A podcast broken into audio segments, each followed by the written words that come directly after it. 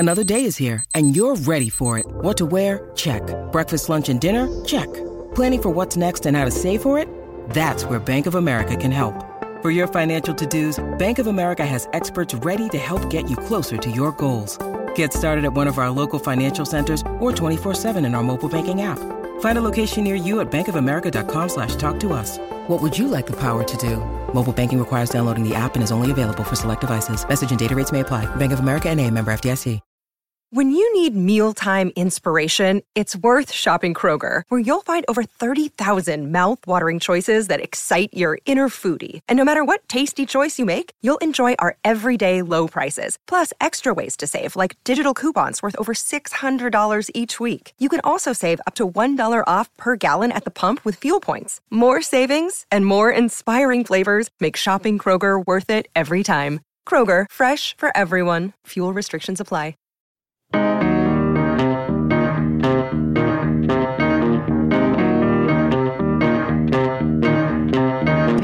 Welcome to Performance Anxiety on the Pantheon Podcast Network. I am your host, Mark, and we welcome Kelly Hogan, Nora O'Connor, and Casey McDonough of The Flat Five. Now, the best way to describe this band's music is familiar but surprising. They write nostalgic-sounding songs with lyrics about big bags of dope, kazoos, Hot Wheels, and peeing on the side of the road. Kelly, Nora, and Casey were a blast, even though we did have to fight through some connection problems. But they love playing music with each other and just enjoying their connection and their company, and it really shows. And then we have a hat fight. I follow them on social media, but make sure it's the Flat Five from Chicago. And you can follow us at Performance ANX and check out the other great shows on the Pantheon Podcast Network. And if you like our show, consider buying us a cup of coffee on coffee.com. That's ko-fi.com/performanceanxiety. There's no subscription or commitment necessary. And now let's jump right into the show with Kelly Hogan, Nora O'Connor, and Casey McDonough of the Flat Five from Chicago. Hi, everybody. This is Casey McDonough. And I'm Scott Ligon. And I'm Kelly Hogan, and we represent the Flat Five, Chicago, USA. And you're listening to Performance Anxiety Podcast Video with Alex Hall. I was just like, yeah. I was working at my other job, and I looked down, and it was 6:11, so I just did a Smokey and the Bandit over country roads back to my house. So. Awesome. Try not to hit a deer. How are you guys? Great. Hanging in. Yeah. Excellent. Well, thank you guys so much for joining me. This is a pleasure. Thank you for having us. Yeah, thank you. Oh, you're welcome. Okay. 3-part harmony then. Beautiful. Hello.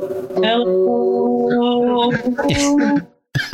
I'm not sure how that'll work over Skype, but we'll try it. We've tried for 7 months now to sing with each other on Zoom and stuff, and it doesn't work. So. I haven't. It's not going to happen. I have not used Zoom very often for this show, and in fact, I'm not even sure if I've ever actually used it for this show. I've offered, and I've got it. Nobody's taking me up on it. It's usually... We're Zoomers. We actually started Zooming almost once a week since March. We had one band meeting and we're like, well, let's just hang out. So we've been Zooming almost every single week. So we're Zoomers now. That's awesome. But it was nice. We had to relearn Skype. So it was fun. Our practice Skype was fun. So. Oh, good. Yeah, I've got every option available. I think I have every single platform you can use for this. FaceTime, Zoom, Skype, Duo, WhatsApp. And I'm not getting money from any of those, so I'm going to shut up and stop talking about them. Right. So, the way I normally start this off is to find out how you guys got into music in the first place. So, I'm not sure how you guys want to do this. We can take it one at a time, find out a little bit about your background. So let's start with the biggest person on my screen right now, Casey. Hi. How did you get into music? I mean, did you grow up in a musical family or? I did. Yeah. My mom played, she doesn't really play anymore, but my mom played guitar. She took lessons at the Old Town School when I was a kid and we lived in Old Town. And my oldest brother also took lessons there. My other brother also could play a little bit. And my dad was a giant record collector and a record fan. Oh, and we also had a player piano growing up. So there was always... There were records being played and, you know, pumping my little legs, and I'd hang off the rail of the piano because I couldn't reach if I sat down. You know, that was the only way I could reach the pedals. So I've sort of been making music in one way or another all my life. How did you decide to get into it professionally? There was never another option. Oh, there was just never going to be another choice. Well, how old were you when you started playing out and publicly with other bands and stuff? I've been playing in bands. I mean, kind of. I was in a band with my brothers and a couple of neighbors. Shout out to Mark and Jason Walker. Yeah, we had a band called Ecology, man. Like 1973. It was pretty heavy stuff for a 6-year-old, But I guess I've been in bands playing in front of people probably since 6th grade or junior high school and getting paid for it. Wow. To one degree or another since maybe I was 16. Oh, wow. All right, Kelly, first of all, what are you drinking? Because it looked delicious. Well, it's two kinds of Franzia box wine on ice mixed together. Nice. That's my girl right there. Pinot Grigio. My unemployment for the pandemic, I've gone down 2 notches on my box wine. I have to go to like Corbett Canyon. It's all over, but I'm in Franzia land. And so, yeah, it's Franzia, like red blend and Pinot Grigio. And it's actually, it makes it better than either separately. Wow. Sometimes I put a lime in it and then it's totally fine. It's so that's like it's almost like a boxed sangria. Yeah, it's like a rosé kind of thing. And it's in my Punxsutawney, Pennsylvania, weather capital of the world mug. Nice. That makes it all. So that's what I'm having. What are you having? I have, okay, so this is part AHA sparkling water, black cherry, and coffee. Mm-hmm. And then the other part is Buffalo Trace White Dog. Wow. So like black cherry and coffee flavor together? Yes. And that's interesting. White Dog, which is a wheated mash. Okay, I see that. Which is fantastic. Anything by Buffalo Trace, I will drink my face off with it. Yeah, Buffalo Trace, that don't mess around. You're right. They are fantastic. So Kelly, all right, remember the first time I remember hearing you was actually on a Bloodshot Records compilation for A Decade of Sin. Oh, yeah. Chicken Road. Oh, I love that. Yeah. That was actually with Scott Ligon from Flat Five played on that. Yeah. That was my band. I had a jazz band called The Wooden Leg that played at the Hideout every week for supposed to be a month, and it lasted a couple years. And yeah, it's a Tennessee Ernie Ford song that Rob Miller, president of Bloodshot, showed me on this weird record. Like we had the hardest time finding the publishing info because it was like I don't even know if they did.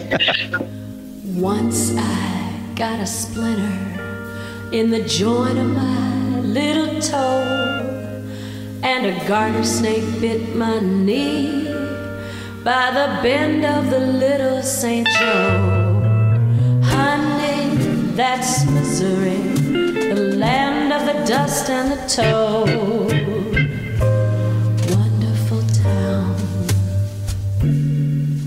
Chicken Roll.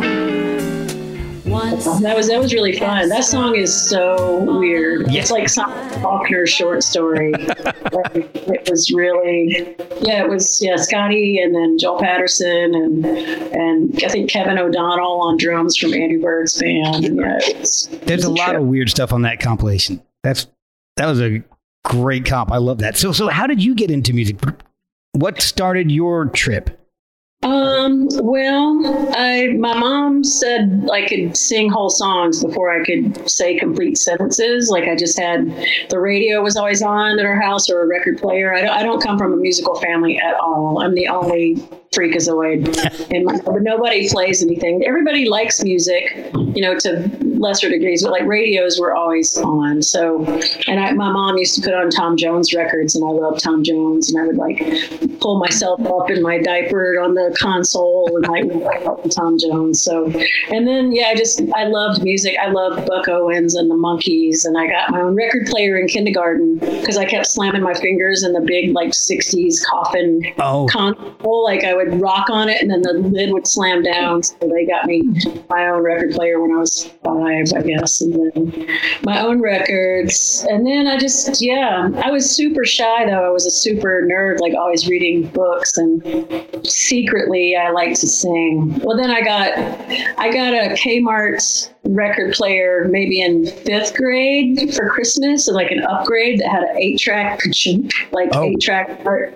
but it also had a microphone that attached in like an aux in, like really crap. Like we used to hold it on our heart and hear our heartbeat, or hold it on our butts and hear like and stuff. But then so we would play DJ, but then when nobody was around, I'd sing to my records, and then I got the fever. So I don't know. I just sang. But the first time I sang in public, I was at summer camp in 5th grade or 6th grade. And I used to lead the sing-alongs at camp at night because I knew I could just remember songs. I could just remember all these songs. Yeah. And my tent mates stole my clothes when I was in swim class and refused to give my clothes back for a couple of days until I agreed to sing at the going home ceremony when the parents came. Because I was like, no way, man. It was too scary. Like I was too afraid. But I finally acted to get my clothes back after 3 days in a damp bathing suit. Oh my God. Little mushrooms in Georgia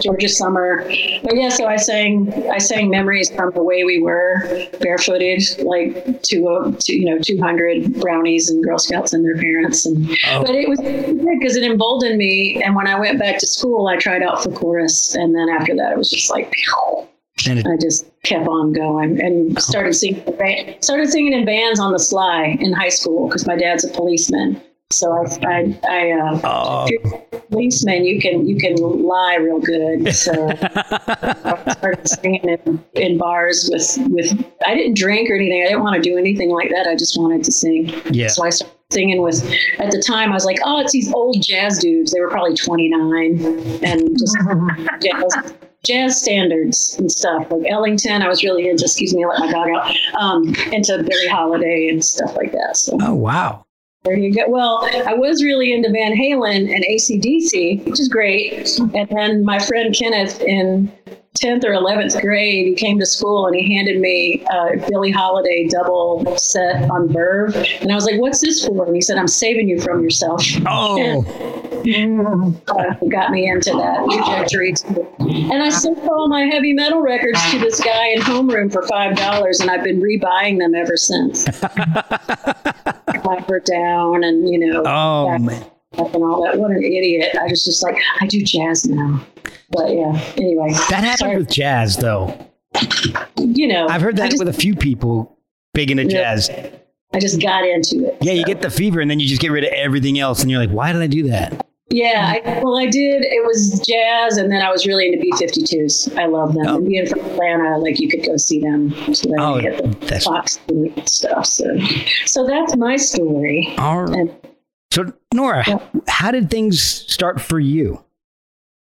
I think similar to these other cats. I just grew up. There was a lot of music in the house. My dad is a good Irish singer, but nobody else in my family plays music, but we always had records. And, I just listened to the radio all the time and memorized words to every song and picked up tennis rackets and hairbrushes and was performing in front of the mirror for years. And then I did musical theater in high school, which kind of got me taking singing a little more seriously. And then in college, went to SIU in Southern Illinois and kind of got in with a lot of the locals. And that was, there was a huge bluegrass scene there. So that's when I really kind of found my rootsy angle in music. And I learned how to play guitar and I sang in a lot of vocal bands. And, you know, and it's just, I've just been in a ton of bands over the year. I've been singing with Kelly for longer than I haven't been. So years. Is that true? Oh yeah, maybe so. We got thrown together in Andrew Bird's band to sing backup, and I remember starting to sing and I was just like, wanted to grab her hand and be like, never leave me, never leave. If you have a blend with somebody, you'll like do anything. You'll be like panhandling. I need $5 to get to Nora. Yeah. So it's one reason the Flat Five, even though we're all like busy with a million other things, we just can't, our blend is, it's a rare thing to have like really symbiotic relationship with these people where somebody can just start singing, Monday, and everybody just like we know all the parts, or, just anything. And it's, we would do anything to be next to each other. Like we love our practices. If we played a show and nobody came, we would still play the show because we practice for like 5 or 6 hours and we have the, so it just seems like it goes by like that. And that's the thing, I could spend an entire show talking about the people you guys have all performed with and worked with. We're whores. Yeah. But high class. Well, sometimes. But yeah, so yeah, Nora was singing with everybody and I knew about her and then got to sing with her and I'm like, that was it. So yeah, so how did there's five people in the band, and how did everybody decide to come together to do this band / project? It's kind of like a snowball because it kind of started where Scott Ligon and I knew who he was because I'd seen his band, the Heatersons, when I was cocktail waitressing at a club called the Hideout in Chicago. And I'd seen him at his brother, Chris Ligon, and his wife, Heather McAdams, do an annual show called the Chris and Heather's Country Calendar Show. She does a little country calendar, and so 12 acts do every month of the year. And it's always super fun. And so I knew about Scott from that, but I think I was supposed to play either a calendar show or another one of those Heather McAdams shows, and my guitar player canceled at the last minute. So I called Chris to say I couldn't do their show.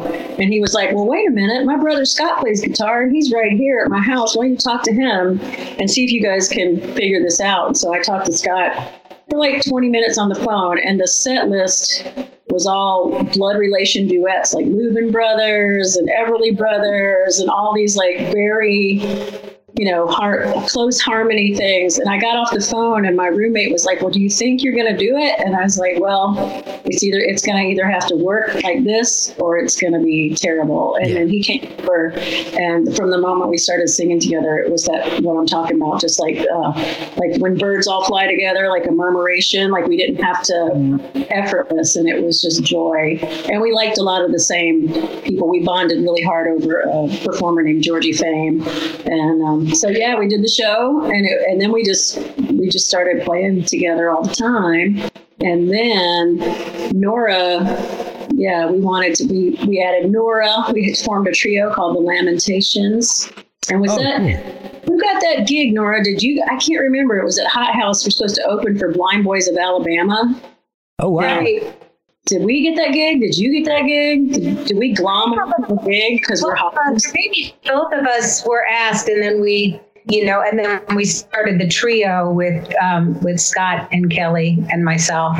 Yeah. Or I don't know. I don't remember how. That's where we became a threesome. Kind of. Yeah. It's the Lamentations. We were a gospel band that sang songs that didn't mention Jesus. So. Yeah, we didn't have a long sentence. Just joy. The joy in religion without having I play for this team or that team. Okay. So, be quiet, please. Right. And then there were songs that we just wanted to play that we couldn't play as a trio. And Scott had already been playing with Casey. So then Casey came and joined the band. But we were the Flat Five. We had a different drummer. We had Gerald Dowd was playing drums with us the first few years, and then we transitioned to with Alex Hall became our drummer. Okay. Yeah. Yeah, Gerald is a busy dude. So even though you know, we pretty much only played once a year for the first couple of years we were a band. Like we played a show in December, like a holiday kind of show, because everybody was so busy. And I was on tour with Neko Case and just gone all the time. And so I think does Scott still live in Peoria? Like when Scott and I first started playing together, he would commute like 3 hours to come play on the Hideout for tips because we had rabies for each other. So how did you guys come up with the name Flat Five? Didn't we have a show? And it was it was quick. We needed a name. Yeah. It was like operating under the Lamentations, and we realized we're not the Lamentations anymore. We have this. Uh-oh. Oh, no. Oh, we lost Nora again. Oh, no. Nora. Okay, improv. Who can pick that up? Oh, yeah. I remember standing there like at the Hideout going, what are we going to be called? And I was like, okay, there's five of us, blah, blah, blah. You know, Flat Five is a chord and music. But later we found out that a lot of five-member bands had that same idea. There's a whole lot of Flat Fives in the world. Yeah. Like, and there's like a bunch of jazz clubs called the Flat Five. And so that's why our website is Flat Five Chicago, which I kind of dig. Like our business, our LLC is the Flat Five Chicago. Okay. Yeah. And we like to represent, hey, she's back. Yay. Aww. Oh, no. Uh-oh. Sorry, if we got a message from Nora, says she won't talk because her connection is bad. So, but I'm here. Can you hear me? Oh, yeah. You're just fine. All right. So I think we're back with the Flat Three at this point. Right. So the music is, I mean, I can't say anything other than just brilliant because it's devious. Maybe that's another word for it. Mm-hmm. Because you guys have these really nostalgic sounding songs. I mean, you've got the Beach Boys on one hand, the Andrews Sisters times, you know, you've got Antonio Carlos Jobim in another song. And the lyrics are like nothing like any of those people would write. And it killed me. I'm listening. The first time I listened, I was at my job and I'm listening to it and I'm just kind of like going along doing my work. And then it finally hit me. I'm like, wait, what in the hell are they singing about? This isn't go get a big bag of dope. What the? I just love a great big bag of dope. This is your night. Don't just sit around.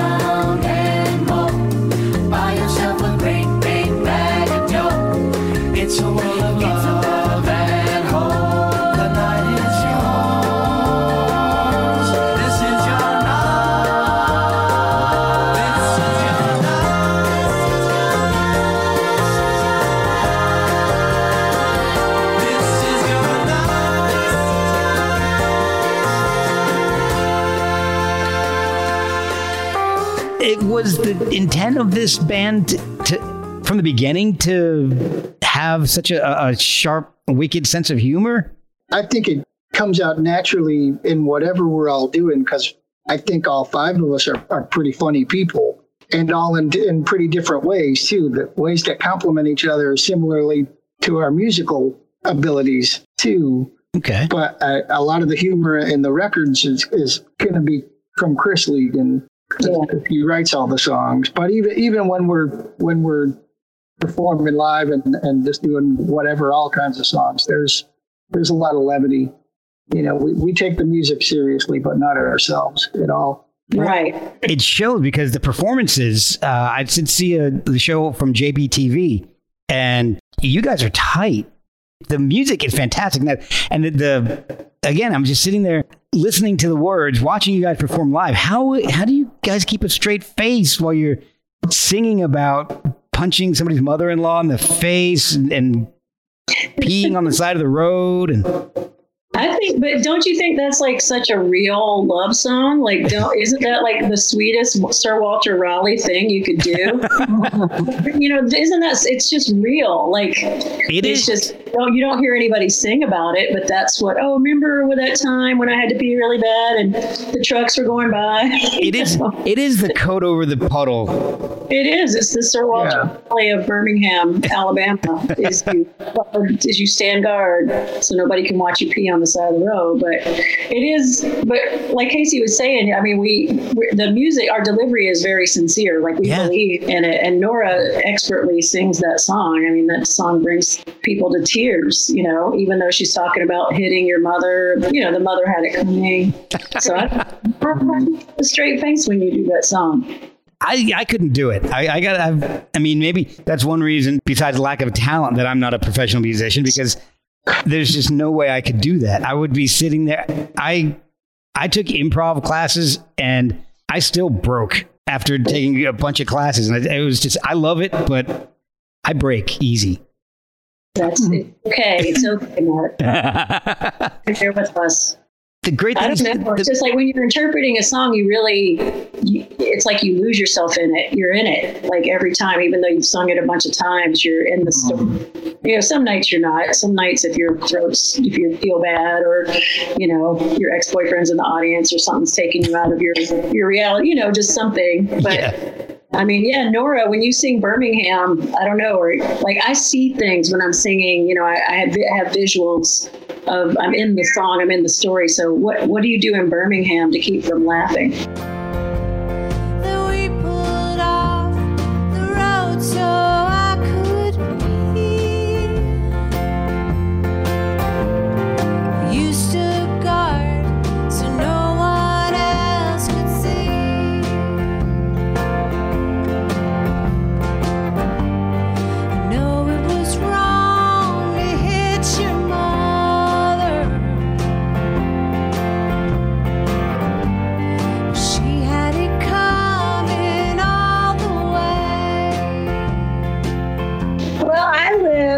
Story whenever I sing it, I can see it all. And I think it would be a really nice thing if someone took cover for me so I can pee. I don't think that's funny. I think that's a really nice thing to do.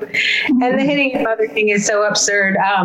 But I love the nervous energy I get from the audience when I sing that. You know, some people laugh. Should I laugh? Shouldn't I laugh? Yes. Most people laugh. Most people know it's silly and it's funny and it's okay to laugh. So it's always great to feel the reaction to that song. I just think that song in particular, you can really feel there's the intimacy between the two, you know, whoever the singer is talking to. Yeah. That's like so intimate, and it's refreshing, like details, you know, it's not generalities like Moon June and all that stuff. It's very specific. It seems like a real, you know, phone conversation you overheard or something, you know, it's so real. It is. But Chris Ligon just has a really twisted, great sense of humor. Yes. And it's relatable, like you were saying before. You know, it's a relatable sentiment. You know, you did. It's not something super lofty or abstract. It's real. We were on a gondola in Venice. Yeah, whatever. Yeah. I had to pee on the side of the road, and you. Yeah. So I just think it's great. But then. Yeah, there are, like Nora was saying, sometimes the audience will laugh even though we're delivering it sincerely because we believe in it. Yeah. But that's just kind of fun. That's a nervous tension, like she was saying. Right. You're feeling something. Well, What it did for me was I'm listening to the first album. So I'd heard the new one, but I went back and decided to listen to the first one. And This Is Your Night is awesome. Bug Light.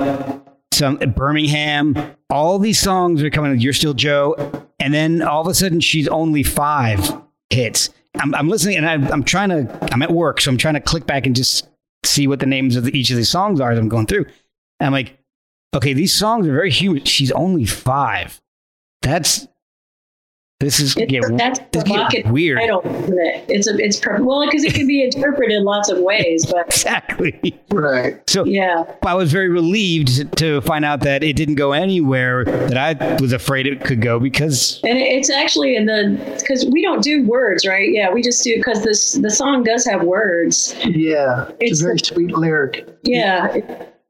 Go ahead, Casey. Tell them. Oh, well, it's a very sweet song about a little girl that I don't know if we need to tell the story, the actual story, or just what the song is about. It's just about a nice kid that you like being around because it's a nice kid. Yeah. And the lyrics are, she's only 5. She knows how to drive. She drives me crazy. She opens her eyes and changes the skies to blue from hazy. Swing me higher, Chris. Yes. You know, it's really, just about because people can have French. Like I live on a street in this little country town, and I know more kids in the town than I do the adults. Cause I live on the river, and everybody fishes in my backyard. So I have lots of friends that are 10 years old, and I hope people don't think that's weird, but they do. You know, right. I do know, like, hey, there's little David and big David and Xander, and so it's like a real sweet little relationship with a kid, like your niece or your next door neighbor's kid that comes over and, you know, plays with your dog or something. But yes, the title can be interpreted provocatively. Not intentionally. It was just, after hearing these really wild lyrics, I'm like, all right. Oh yeah. What? No, yeah. What's going to go on with this one? So I can see what you're saying that way. Yeah. After you know, Birmingham and all that other stuff, and you're like, oh God, like it's a landmine, or you're opening one of those jars of fake peanuts, and the snake's going to come out. Exactly. You know? And not that I expected something weird to happen, but I was like, all right, this is nice and sweet. This is great. So yeah, because there is sweetness in the songs. Like Chris has a bucket. There's lots of sweetness in the songs. So very much so. And then just that really great little twist of, you know, sense of humor. So does Chris come in with the songs basically fully formed and tell you guys what to do, or do you guys work them out in practices? Go ahead, Case. Hey, there's a thing moment going on my street. This guy just stopped to pick up his girlfriend, and he turned on his radio, and he's in the street dancing to bring her. Oh, and she's mad. It's the mayor. I'm sorry, you're gonna have to cut that out. No, I'm gonna leave that in. In my little town, you can't not be Mrs. Kravitz. So I know that her boyfriend just started working for Vox Karaoke, and he just pulled up in his karaoke wagon, and then he blasted, and then she was like, "Darn it all!" Anyway, sorry everybody. So, no, that's awesome. All right, it's just a little street life. So anyway, so Chris Ligon, I mean, Scott Ligon, his brother, is in our band, and Chris is Scott's older brother. Right. And we, I think, you know, for this record, like, it's songs like that maybe some of us knew from some of Chris's records, and then there's some brand new songs, and he usually slides them our way, you know, intact as far as Chris made them, you know, and then we swerve them however we want and hope that we're always, when we send the version to Chris to listen to, we always are a little like, I hope he likes it, but he did. He liked our record. He liked what we did with the songs. Mm-hmm. But we don't sway from the melody. You know, we do the song the way it's written. We just arrange it the way the Flat Five would, you know. Okay. We'll be right back after a word from our sponsors. I'd like to know, how often do you guys actually get together to practice? Because you guys are always... you know, you're busy musicians, always out touring with people and working on projects. How hard is it to get together? Pre-COVID or post-COVID? Yeah, exactly. But yeah.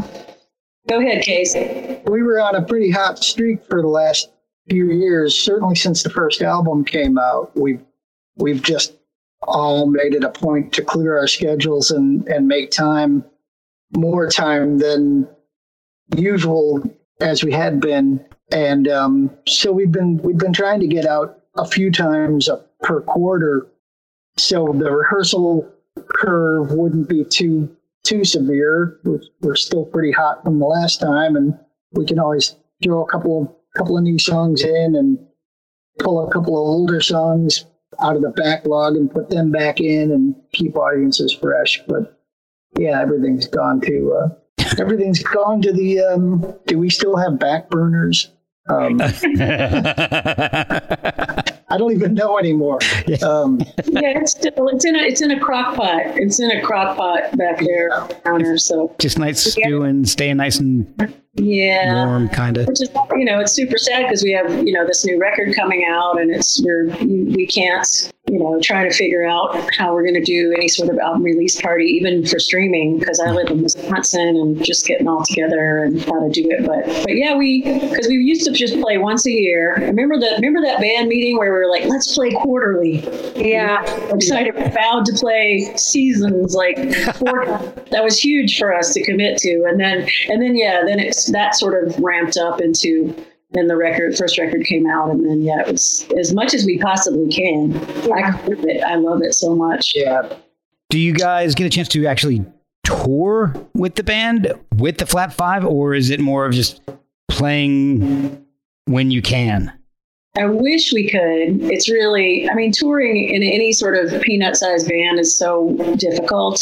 It's not, will we lose money? It's how much money we lose. It's really, because I would love for us to tour. There's the schedule issue, but then there's the money issue, but I'd love to, and we do regional, we'll play Madison and Milwaukee, and we've done, Peoria, St. Louis, not Peoria. That's still on the docket. Gotta get big and but, Ohio and We've been working Milwaukee and Madison really a lot, just trying to get in there because they're so nice and close. Yeah. Yeah. So, but I remember we wanted to go to the West Coast for the last record, let's go. And people write to us on our Facebook page all the time, please come to New York, or please play a show here or there, or the UK. It's wow. Please send us $10,000 and we can. Yeah.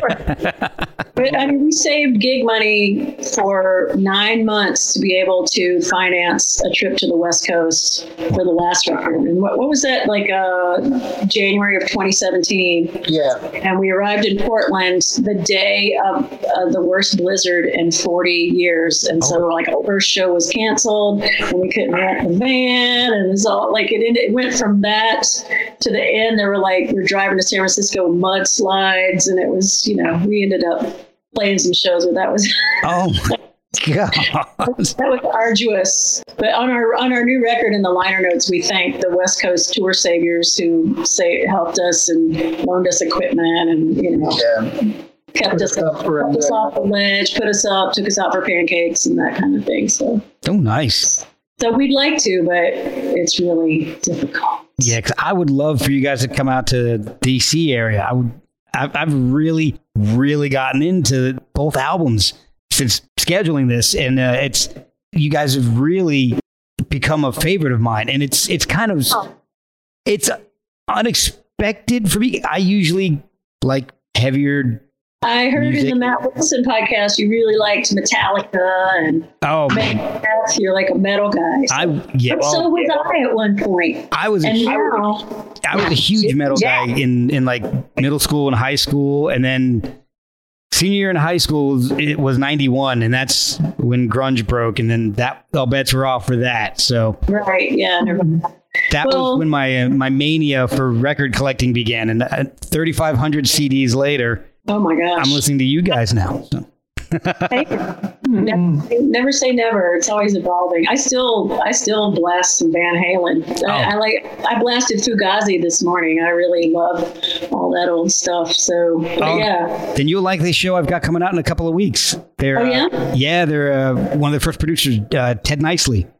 Oh yeah, right on. Yeah. Okay. So I'm excited. That's like a 2-hour show. So I've got to do some serious editing on that one.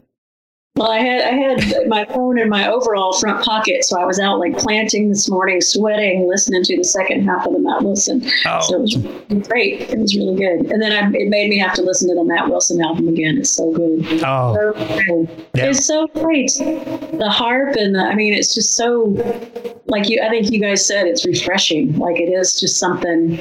Yeah. You're not hearing a harp and no drums, but then those beautiful Beach Boys harmonies and we love them. Which is a similar feeling I got when I started listening to the Flat Five. I'm like, this is so different. And it's even different than the Matt Wilson stuff because, and I don't want this to sound bad. It doesn't sound contemporary.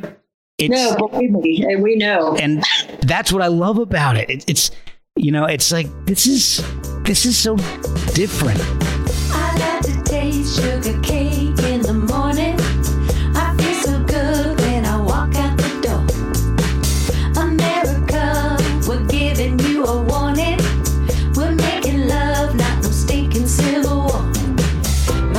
Shakes like Tina Turner's daughter.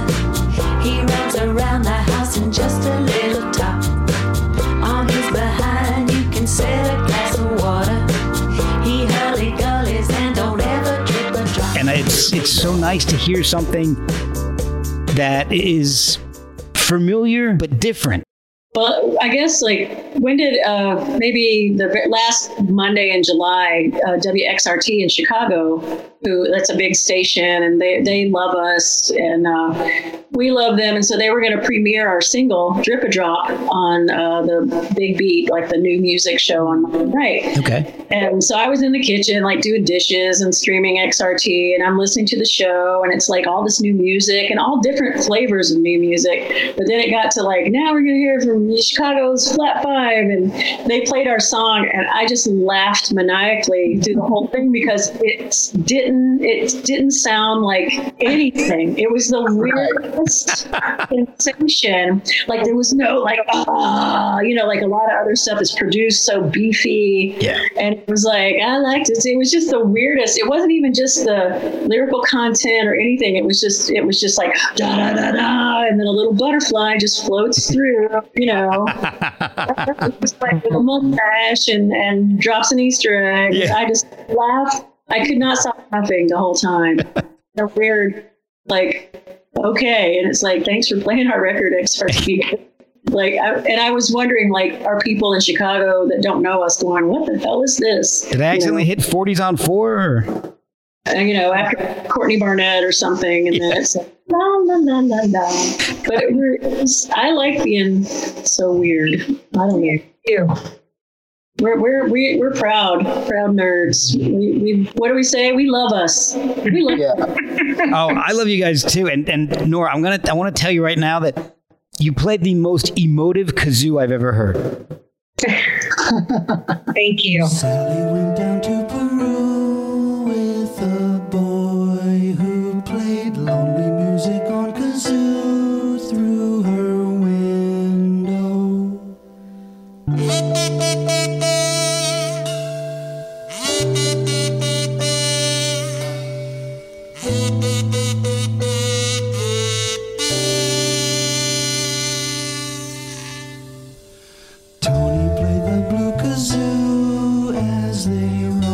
Thank you. I worked really hard on that, and I actually played a green kazoo for a while, but it just wasn't working. So now I play the blue kazoo. Well, it's got to be fitting. It's right? Always fun to play. I always feel the drama when I'm playing that part, that song. That's another song. It's just watching Scott and Casey have to start at the same time. I'm always like, are they going to do it? Because they start the song and each part of the song, and I'm like, they got it. They always get it. But they always get it every time. It's neat to watch. All right, so I was listening to the new album, and I wanted to tell you guys that I live in Virginia, so Girl of Virginia was one of my favorites. It's a great song, but the fact that it mentions my state kind of pushed it over the edge for me. And I have two daughters, so it was...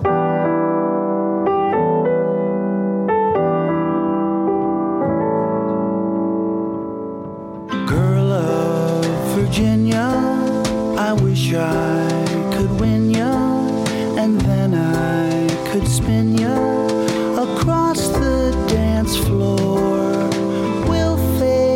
tomorrow, in gladness and sorrow, in the land where your father danced with you. Well, and I'll tell you this, 2 daughters and a son, and my oldest daughter and my son, who's in the middle, just got their driver's license yesterday, so. Wow. Drink some more Buffalo Trace. I'm going to. I'm going to crack it open and drink it straight at this point, but. So are you in D.C.? Are you in like Alexandria or something then? Where are you in D.C. proper? I am in Winchester.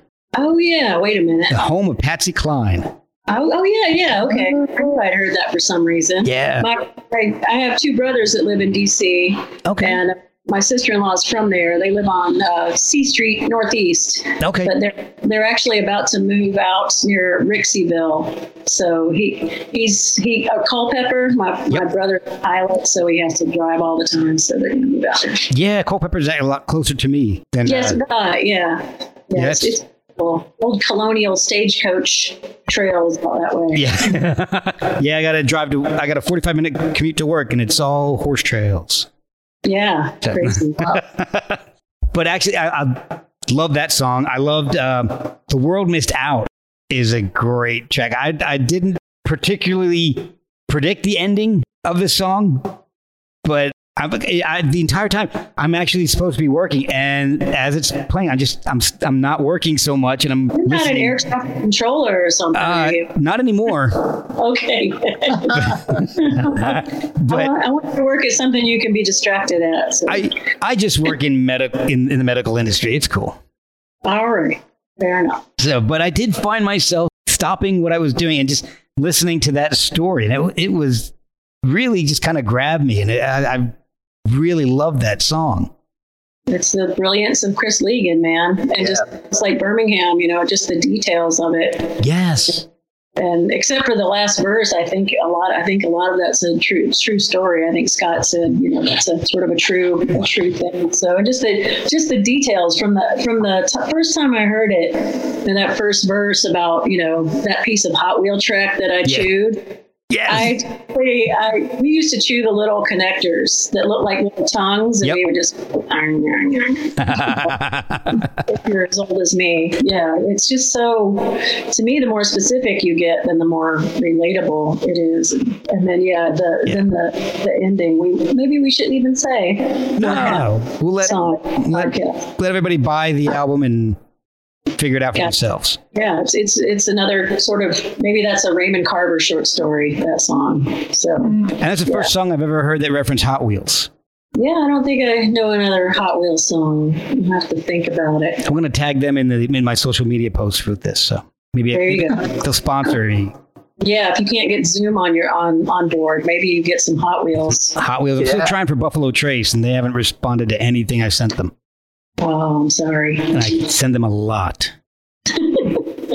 So how long does it take for an album to come together for you guys to, rehearse it, record it, and get it out with your crazy schedules pre-COVID?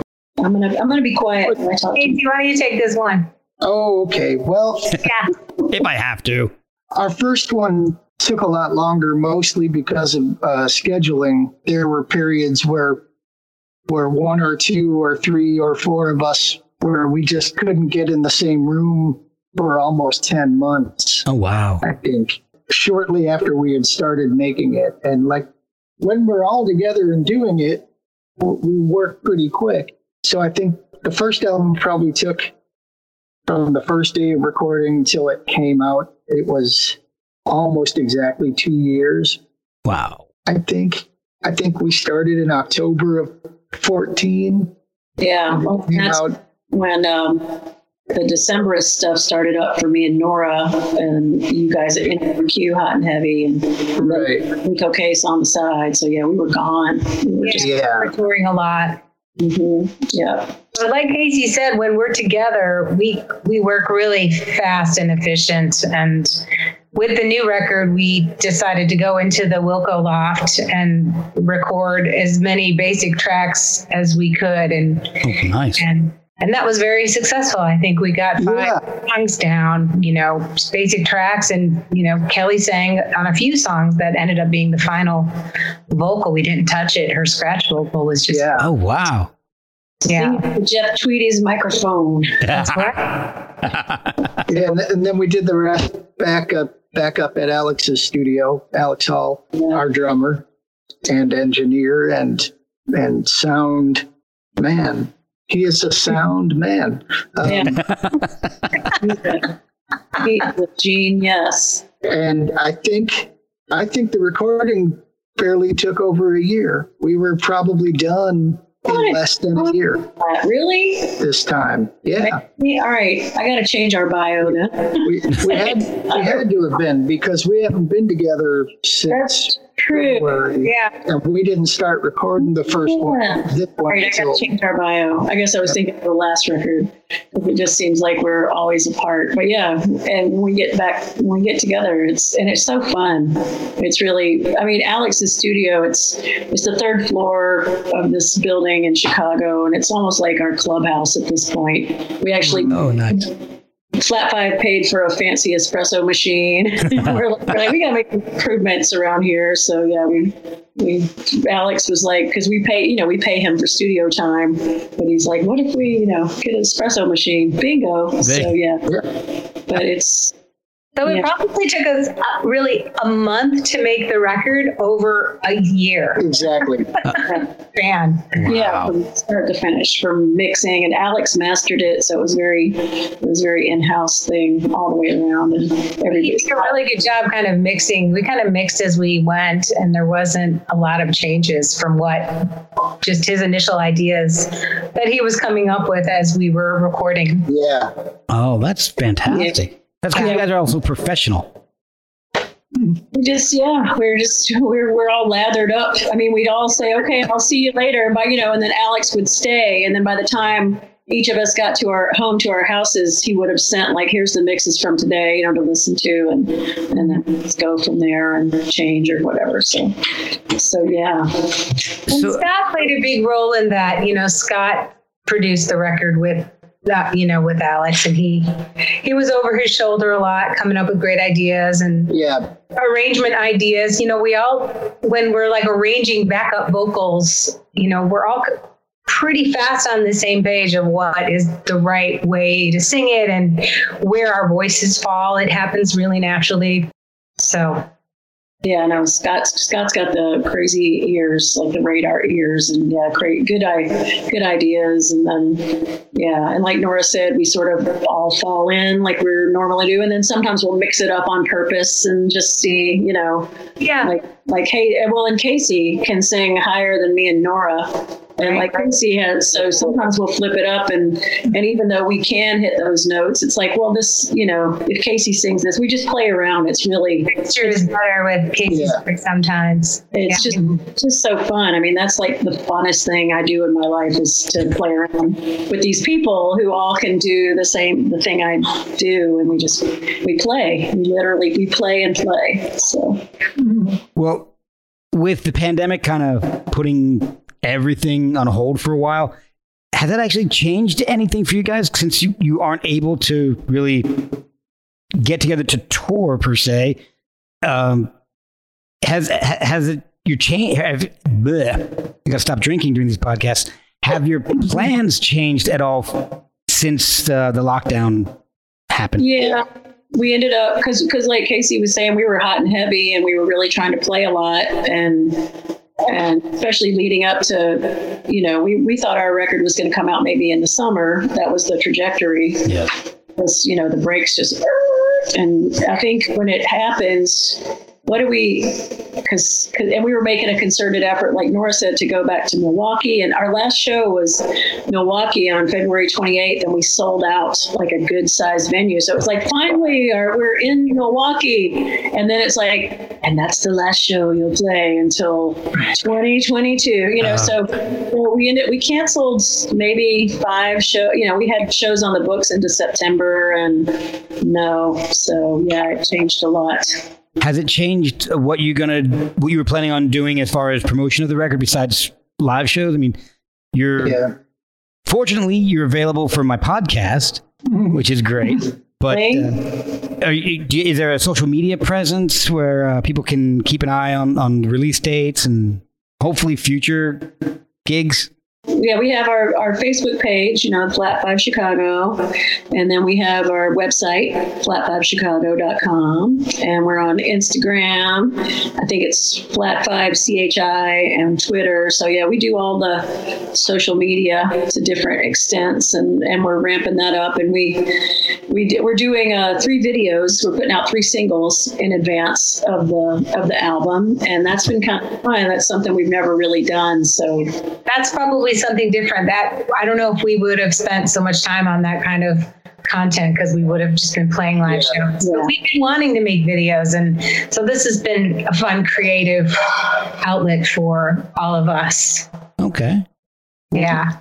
Finally, I just kind of wanted to find out a little bit about who you guys were working with before everything, the lockdown hit, individually, besides the Flat Five. Who are you working with when everything kind of came to a halt? And are there plans to pick things up in 2021 with the same artists? And I guess we can start with Casey. Who are you playing with? I do some fairly regular things just around Chicago. Scott and Alex and I have a band with Joel Patterson called the Western Elstons. It plays mostly old-fashioned country music and a lot of Everly Brothers, Reuben Brothers, Delmore Brothers, Davis Sisters. A lot of relatives. More relative music. And that band had a steady residency for the last 13 years, wow. I think, every other Wednesday at a place on the north side of Chicago called Simon's. And they just reopened their back patio, but I mean, they're not talking about. I haven't heard anything about live music happening there. Yeah. NRBQ, our last tour was, and Scott and I are also in NRBQ. Our last tour was at the end of January, and then we played a cruise. And, nice. You know, and people were just starting to talk about. Have you heard about this weird thing, that this disease, this virus, like on the ship? Yeah. A couple of people had to get off. Oh, wow. And yeah, that was the last time NRBQ has played together. We closed the cruise. Yeah, it was wild. Wow. It's been really crazy. So just I don't think anyone knows when. No. When you can expect a band like NRBQ that plays on the road all the time to get back to something like a schedule. Oh, man. You know? Well, Kelly, what about your situation? Wow. Oh. You tell. Andy Spaghetti's like, don't go on tour, Mom. Don't do it. Wait, what is your dog's name? Mom, don't go on tour. So, what is your dog's name? I have 2, and there's Eddie Spaghetti. Come here, buddy. Gosh. From the Super Suckers? Are they what? From the Super Suckers? He came named, so I think he just likes spaghetti. Snaggle tooth there. Hi, Ed. Can you say hello? Oh, my goodness. Very hot. He looks like a miniature version of my dog. Really? What kind? He's a mix, Australian Shepherd and Boxer. Oh, wow. Crazy, man. But he's a tricolor. So he's awesome. His name is Hammond. Oh, nice. So Eddie's he's like Boston Terrier, Chihuahua, Dragon, Chicken, Monkey, Lizard mix. So that's a little tuxedo. But yeah. Well, I guess we were playing. I had just remounted a solo band for myself in January. I was like, Hogan. Let's do it. Let's do this again. Nora played bass in my band, and we had a huge show at the Hideout, sold out, crazy show on my birthday, and then went to Atlanta, my hometown, and that show was even more nuts, like off the hook, this crazy sold out show in Atlanta. Wow. January 17th. And then we were just, I mean, I was just getting, like, Nora and I kind of book most of the Flat Five stuff. And so we were really doing a concerted effort to, like, let's build this. And then Nora and I last year sang with Iron and Wine for 3 shows with 3 different symphony orchestras. Wow. And that was, you know, there were supposed to be a couple more of those this year. So that's not happening. So, yeah. All right. Well, I got a lot of Nora and Kelly's answer. Is there more to add to that, Nora? Oh, I think you're muted. I am a professional Skyper. Sorry about that. It's okay. That's what editing's for. The suspense was delicious. I know. I had to cough, so I muted myself, and then I just didn't turn myself back on. But I have my own band. I play solo shows. I mean, there's so many places to play in Chicago. And, you know, I've been starting to find smaller places to play. Like we've been playing at this wine shop and other people have started to play there. And I found a gallery and I've been trying to find like unconventional, but not venues, just like galleries or little shops or different kinds of places to play for small intimate audiences has been the kind of thing I've been really into. Living room shows, stuff like that. And I was going to do jump on the road with Neko Case for a handful of shows in the summer and the fall, and that's all been moved to next year, but who knows? Yeah. Who knows when any of us will travel around, you know, city to city and play in different venues. It's hard to say. Well, I don't want to end on a sad note like that. So I just want to throw out that this album is amazing. The new Flat Five. Thank you. It's so different from everything else out there that it's striking to me, and that's what I loved about it. It's so familiar yet so unfamiliar at this point. So it was a wonderful listen, and I thank you guys so much for letting me listen to it a little early. Thanks. Well, I mean, we're you know, there's bummer times, but like I said, we started, you know, we've Zoomed almost every single week with each other just to see each other. Casey puts on a fez, sometimes a sombrero. You know, we just check in with each other, and we're here. You know, we're put on the shark hat. There we go. Casey, he's throwing down the shark hat gauntlet. Let's see Casey's his hat game.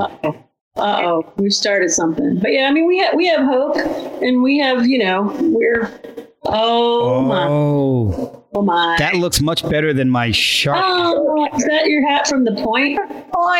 This is my hat from The Point. We were in a production of Harry Nilsson's The Point all together in Chicago. Oh, wow. I still have my little point hat too, so nice. I'm gonna have to pull out my stormtrooper helmet now. I don't. Oh, I have my hideout cap. And let's see.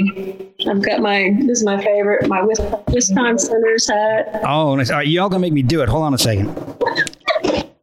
All podcasts should end this way. Come on, Nora. Where's your hat?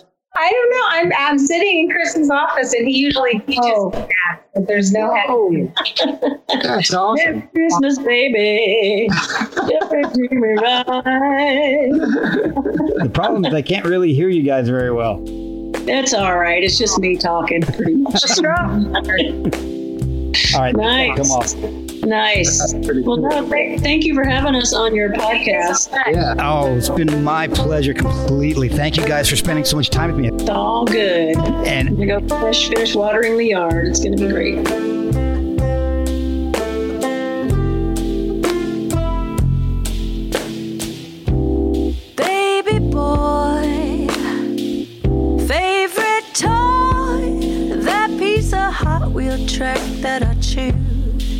I was a Hot Wheel track chewing little dude, but the world missed out. The world missed out. It's NFL draft season, and that means it's time to start thinking about fantasy football. FantasyPoints.com features industry-leading experts and prognosticators using proprietary hand-charted data to help you score more fantasy points. FantasyPoints.com is the place to go for whatever kind of fantasy football you play. Whether you play fantasy football, daily fantasy sports, or do a little bit of everything, Fantasy Points has the meticulously researched content to guide you to victory. And why wait for the fall? Fantasy Points also covers the new spring football league, the UFL. Join the guru, John Hansen, Scott Barrett, Joe Dolan, and other massive names in the fantasy football universe with an exclusive offer. Use code Pantheon for 15% off any fantasy points package, including the all-in package, with access to every article, tool, and data nugget that Fantasy Points has to offer. That's fantasypoints.com and code Pantheon for 15% off at Fantasy Points. Fantasypoints.com. Code Pantheon. Score more fantasy points.